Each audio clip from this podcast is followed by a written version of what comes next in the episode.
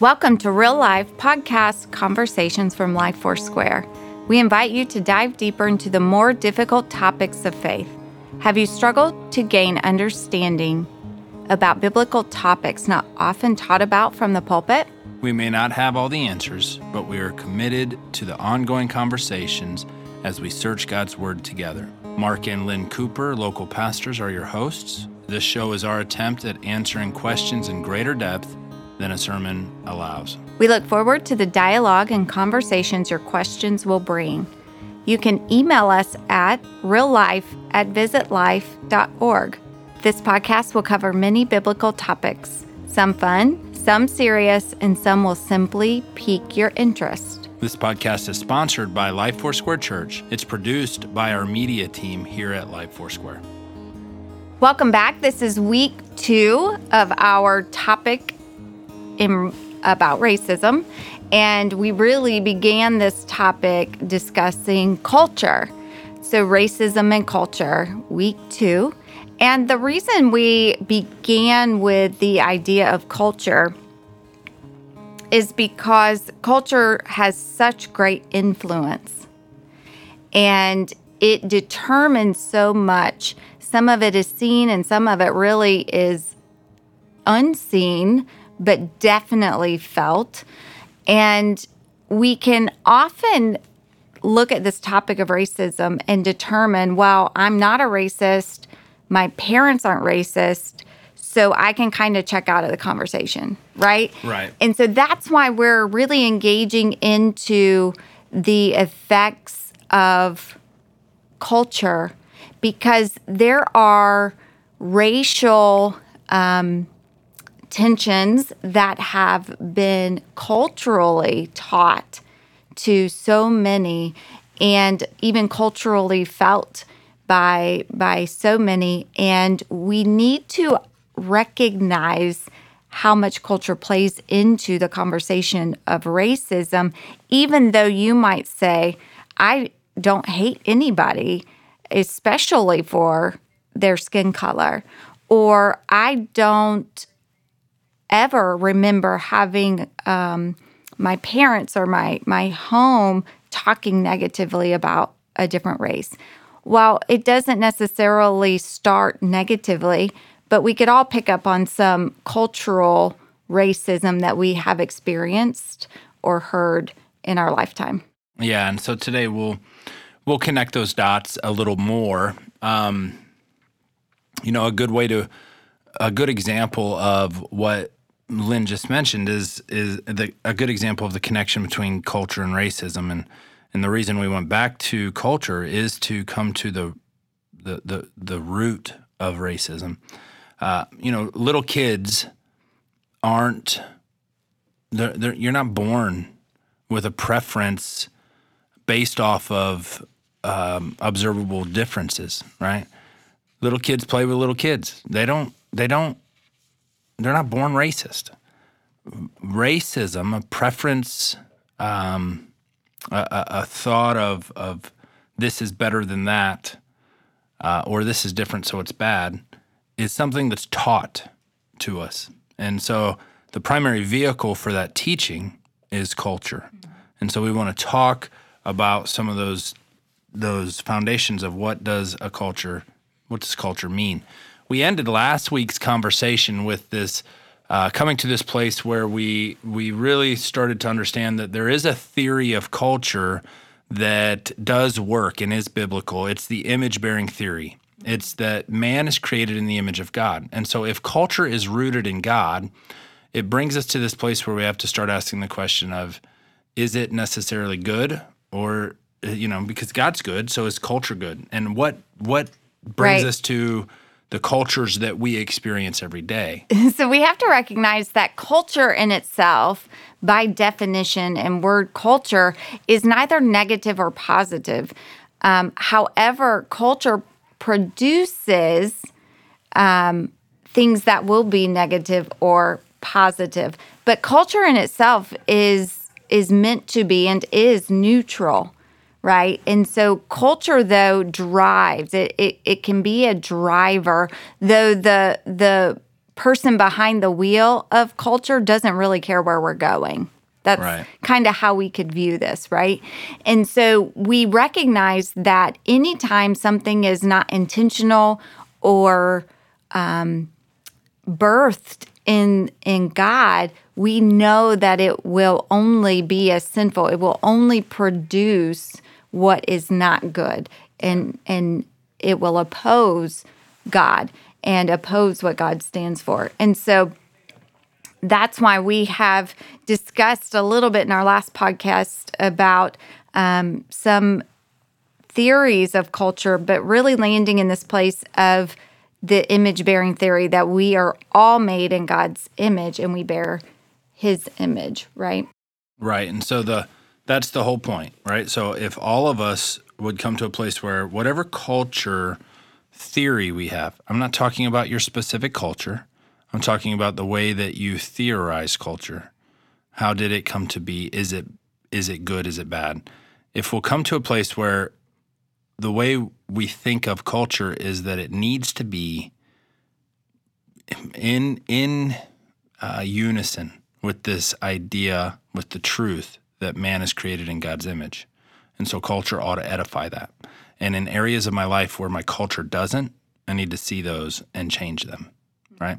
I need to allow them to line up with the Word of God. And so some areas where we start looking at things that we each do in our own culture, um, and we think, oh, that's good, or oh, that's bad, uh, those are the things that we need to discuss and possibly, you know, rethink. So some of those values that define our cultures are like, for example, how you think of um, individual or collective, right? So, uh, do we in the American culture and in, in our typical nationalistic culture, do we value people who are collective or do we value people who are individual? Like, do we value individuality or collectiveness? Um, I think we value individuality. I think we place an emphasis on the individual. And That's so when we see a culture that does the opposite of that, what do we think of we don't know what to think about that. And so we have to recognize culture reveals where we place our values, Yeah. right? And and what that determines. In in America, I would say is this is huge. We all can recognize where values have been placed, right? So we could start with what you said, the individual and collective, and we'll go back to that because there's a lot of building that we could do from from that. But um, think about the value of being an extrovert or an introvert, right? Um, are you a planner or are you spontaneous? Are you a doer? Or are you a feeler? Do are you a beer? Just I just want to be, right? Um, do you think in the short term or the long term? Are you strategic, right? There are so many areas of value that we place a good or a bad, though neither one of those are good or bad. Right. They're just different. But depending most likely on the scenario or the situation. Now, if I were to name those very same values, but said, what would make a good student, would you look at those values differently? yeah. right?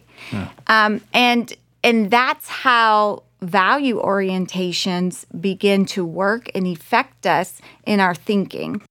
That's awesome. That's good. So when we think, you know, um, if you take this this idea of value orientations and you just take like like let's use it as an example, tough or tender, and you apply that to okay, so in our culture, should a man be tough or should a man be tender? And and you can almost even see how cultures shift and change over time and by interactions with other cultures. The the reality is there's no right or wrong to that. Men can be tough and men can be tender, but what does the culture value? And recognizing what the culture values is going to tell you what you might see as wrong because ultimately when we really break it down, we come to a place where the things that we see differently we see as negative. Even though culture isn't negative or positive, culture is neutral. But when my culture bumps up against yours and things are different, guess what? My perception and my my conclusion is mine's right, yours is wrong. So you need to change yours. That's right. Okay, so we can start to see how some of these start lending towards negative attitudes, uh, towards differences Right. in people and cultures. And what we have to recognize is that setting aside the the negative or positive view of culture or understanding there, what we have to recognize is that culture is strong. Right? In fact, if you're a leader or have been a leader for any amount of time, then um, you know that culture will eat vision for lunch right. Right? You can have great vision, you can have great ideas, but culture will eat it alive. And what that means is that you can't, everything needs to go deep and penetrate within the culture. That's why when we read God's word, we recognize and see this difference between Old Testament and New Testament, right? It is no longer just the outward sign, it is inward. So now it is about the heart, and it is the heart that has to be transformed. Very good. So we come to this place where, whether consciously or unconsciously, what we're doing, um, depending on the awareness we have of our own culture, is we're we're looking at differences within culture that that certainly connect to race and we're seeing the difference and then we're directly comparing it we're seeing it through the lens of our own culture Right. i see this person do something that's cultural for them and i don't value or appreciate it based off of their culture i view it through the lens of my culture mm-hmm. this is called ethnocentrism it's it's viewing that through a, a central lens of myself and Right. my own my own culture. And what it does is it is it causes me to see those differences no longer as neutral but as negative. And when differences are perceived as differences, they are perceived when I see them as no longer neutral but negative, then they're perceived as right and wrong. Mm-hmm. So I come to the conclusion that what I'm doing might be right, but as it's compared, what you're doing is compared to what I'm doing, then mm-hmm. I have to come to the conclusion that you're wrong. Mm-hmm. That's how we have been programmed to think, if you will. Programmed is a really strong word. It's how culture has determined we should think in regards to so much. And we have to set those things aside in order to have these conversations, but to also get to the root of the discussion, especially in regards to racism. So this is awesome. Let's pause right here for a second. Let me just run a couple questions by you. Don't let me lose where we're at though. So when we read the Bible, a lot of times what we do is we read it through our own culture, mm-hmm. right? This is how people come to a place where they have a picture of the American Jesus Mm-hmm. because I'm an American and I'm reading the Bible through my cultural lens. And so I see things in my culture mm-hmm. sense. I see them through my culture. Did the Bible have, did, did the Word of God as it was relayed to men, does it, was it relayed in a existing culture? Yes. Mm-hmm. Yeah. The, the Bible has its own culture as well as it has a deeper culture, which is the culture of God. And when I read it, it's not it, it's not wise for me to allow myself to be the center of that, mm-hmm. but allow God to be the center of that. Mm-hmm. That's why the Bible it, it- given to the Jews, the Old Testament given to the Jews, the New Testament given to the Jew and the Gentile, are able to transcend culture. Mm-hmm. That's why the Bible is able to transcend culture because it's it's God's culture. and it's living and active. It it divides those things in our life, right? Yeah. It divides um, what is worldly cor- culture and what is godly culture, and we we also have to look at this word culture, it is such a big, vast word. Let's be real. Culture can be we can define culture of what we're speaking about in so many different ways, right? This world's culture, well, that's global. And then we could break it down to American culture. And what we really want to discuss as well is church culture. Each church has its own culture, and let me tell you, it is strong. Yeah. And it is probably based more in institution than in the relational missional values of Yeah. God's word. Absolutely. Um, and then let's let's go one step further and even talk about how each home has a culture, right? Our home, the Cooper home, has a strong culture.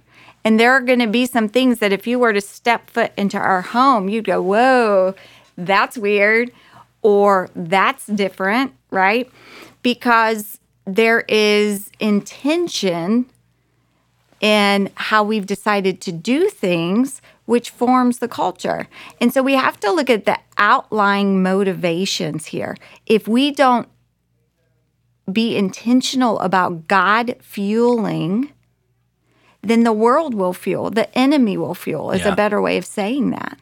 And it will fuel the culture around you in such a sinful pattern, in such a wicked way that before you know it, you're you're in this place of confusing and eh, confusion and not knowing what's up and what's down. That is that is so right on. And so you know, you might say, well, this is really good stuff to hear and I understand this, but this isn't this doesn't directly impact my life. And and as much as we are talking about racism, I'll I'll bring it home. And I, I do run some risk at at maybe I, I hope I don't offend anyone, but my my point is this happens every day. It even mm-hmm. happens in church culture. It happens with the best intentions. People mm-hmm. with best intentions view culture ethnocentric through eth- ethro and through they view it through their own cultural lens. They they view mm-hmm. it through this this central cultural lens. Um, so let's just say, for example, that um, we could take Decatur and we could break it, the city that we're in, Decatur, Illinois, we could break it into neighborhoods or cultural centers. Are there cultural centers within the city of Decatur? Yeah. Well, how would we describe them? Well, you have Forsyth, and you have the North End, and you have the wealthy end of town, and you have uh, the, the there's also then you know like south of Mound, and you have middle class, and then you have you have downtown, right? And so if you take people from Forsyth or the North End and you take them into downtown, and they're going to see smaller houses, and they're going to see uh, tighter groupings of homes, and they're going to see various different things, and automatically we start drawing judgments based on that. Well, why is it this way, and why don't these things change, and why can't? And if you did the reverse and the opposite of that, and and and pulled people from that neighborhood into different neighborhoods, mm-hmm. then they're going to look and make certain judgments about that.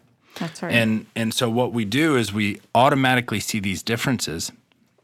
And for ease or for you know, humans like to compartmentalize and categorize and so then we start labeling them and we start identifying them and and associating them with either something that is good and Mm-hmm. functional according to my idea of culture or something that's broken right. and bad. And as Americans, we tend to not have a global mindset, which is so dangerous because it so doesn't fit with God's commission and instruction for our lives, Yeah. right? He says, first, where? Jerusalem. And then Yeah. Samaria, and then to the ends of Judea and he- then Samaria and then to the ends of the earth. Yeah. he gives instruction that we need to recognize that we are never intended just to have the perception of our own little community that he has intended that we have a a far more global mindset so that we can see much further than our neighborhood, right? And yet we need to see our neighborhood, but we need to see the whole world. And so many of our experiences are because we gravitate towards people that are like us. Yeah. And we tend to um, not engage in those that are different from us. And some of that is just fear, but some of that we have to recognize as culture has said, be careful, right? Um, and our experiences are so different. I remember when we lived in Los Angeles, keep in mind, we lived downtown Echo Park, and being white American, we were the minority by far. I mean, so by far. And this was the first time this was a true experience, right? And I had never been asked what I was. What are you? And I thought, well, that's a weird, what do you mean, what am I? right? Well, well, I'm, I'm Lynn. I, I didn't even know how to answer it right. Because you weren't Hispanic or white, right? I, I never realized the the ethnicity um, groups that were under the umbrella of Hispanic, right? So Spaniard, we had um, Mexican, we had all sorts of own ethnic groups that knew they would ask, right? And so here I am being asked. I had no clue. My mom would be asked all the time if she was Brazilian or, you know, she looks more ethnic than I do. People ended up um, just calling me Harvard because I just looked so East Coast that that's what they called me where I worked. But my mom, who looked a little bit more ethnic, would be asked regularly, What are you? Right? And we, where we are, heartland of America, that's a funny question. Do you remember when we were taking our kids to school and uh, I was asked by a little girl?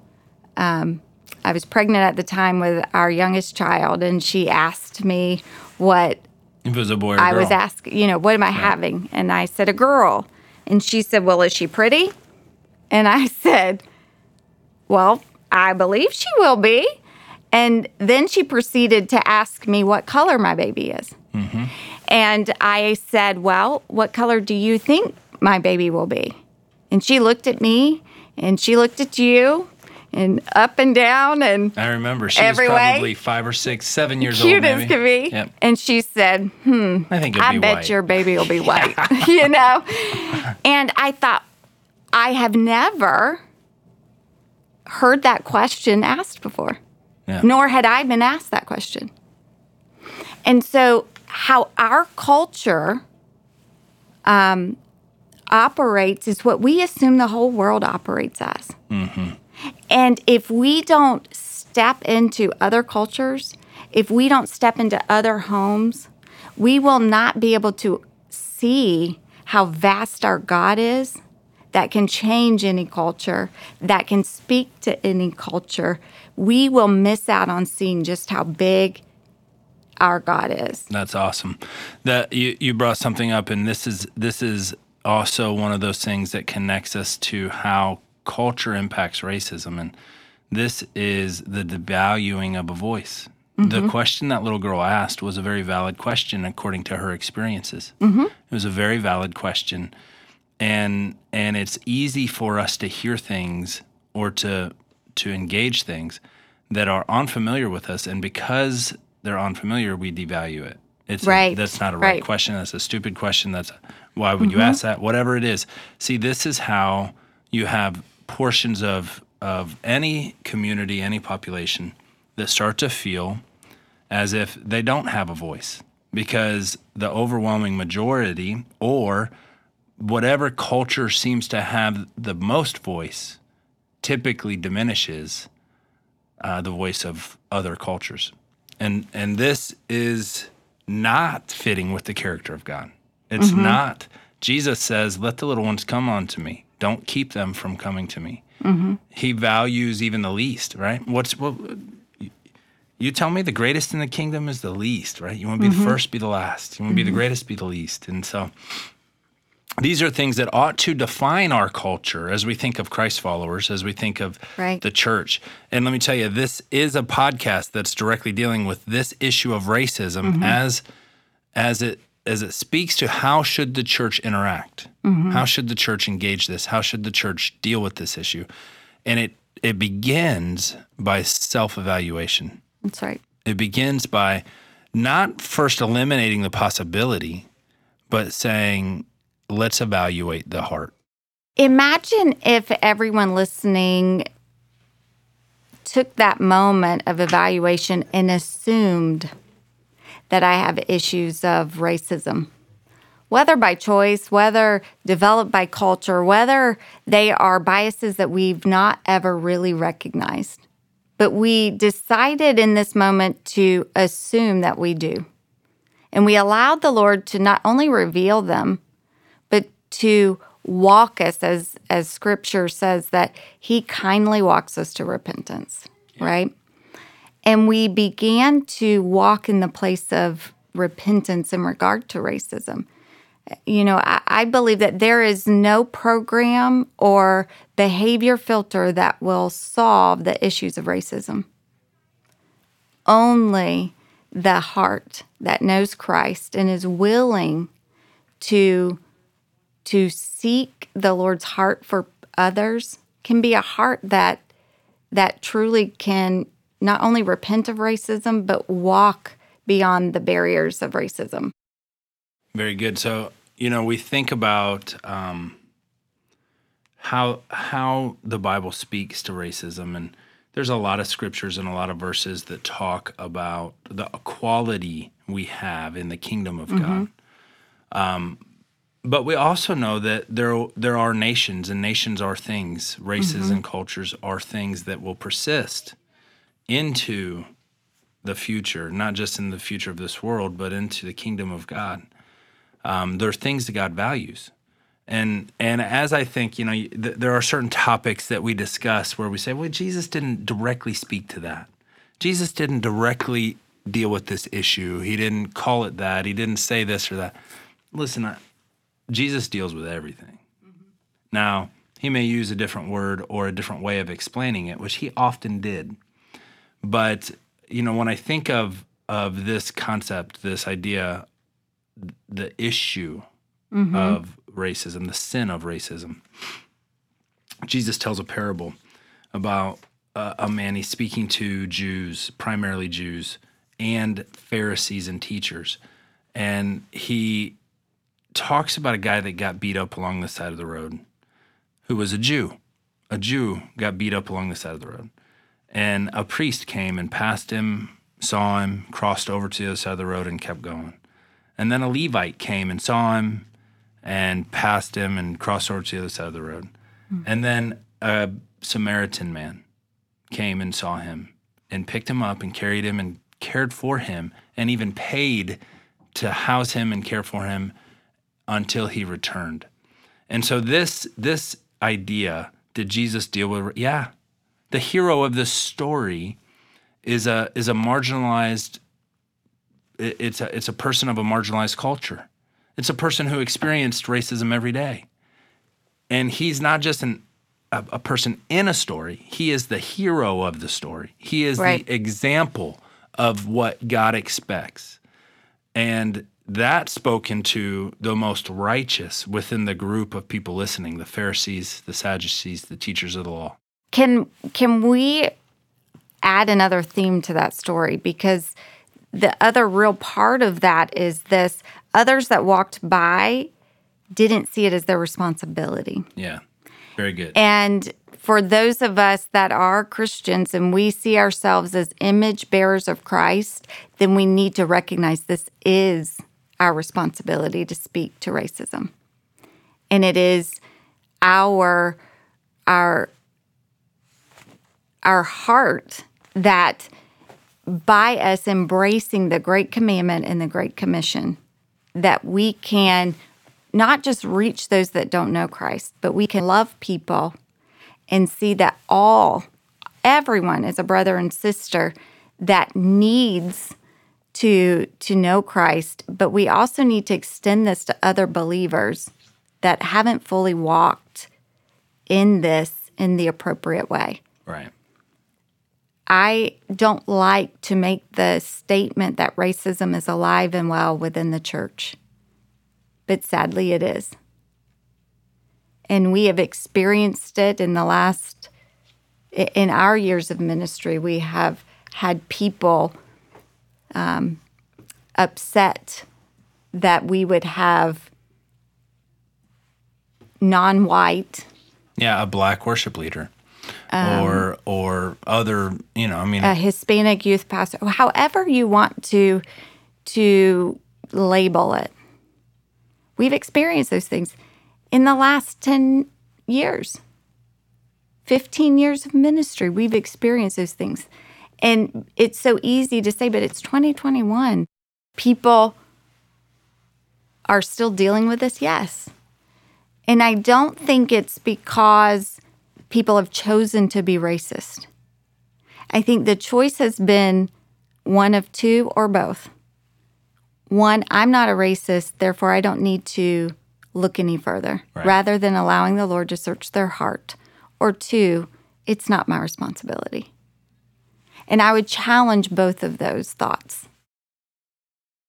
Yeah, I, I would too. And I, I I really agree with that. It wasn't the Samaritan's responsibility other than the fact that he understood who his neighbor was. Mm-hmm. And and this is also what Jesus is communicating through this parable. Who is your neighbor was the question that he was asked. And and his answer to that question was everybody. And- Right. And and how do we how do we communicate the love of Christ? How do we follow Jesus in that? Well, he he told us. That's And, right. and he didn't just tell us in that parable, he told us in the Great Commandment and in the Great Commission. Because both of those statements, both of both of those those those directives from the Lord are multicultural. Mm-hmm. They're two people different than you. They're they're right. they cause you to selflessly give your life in the same way Christ did for people who are different than you. That's right. God's mission and love is cross cultural in a way that we could never truly understand, I think, in our, our human understanding. And it's time that we have these conversations with love and care and respect for one another and recognize that some things are beyond others' understanding and want to be different. They just don't know how. Very good. I um I think that this is an ongoing conversation and and I think that this is a good place probably to to pause it for now, but um there there has to be there has to be more willingness for us to recognize and own any shortcomings because honestly it's in all of us. Those shortcomings. And and they're not things that we feel shame or guilt over. They're things that we repent of and allow the lord the grace of god to help cover us and mm-hmm. and and better us. It's a work god does. That's good. the last thing i'd want for any part of this communication is for people to feel shame mm-hmm. or or guilt. However conviction conviction would be a wonderful outcome conviction is a great outcome every time it happens right. because it's the Lord calling us to a more, um, more Christ-like life, image. So, right. Thank you for joining us. We would love to hear your thoughts about today's topic. You can send us an email at reallife at visitlife.org to give us your feedback. Real Life is a weekly podcast ministry of Life Foursquare Church in Decatur, Illinois. We hope you have a great week and look forward to continuing our conversation next time.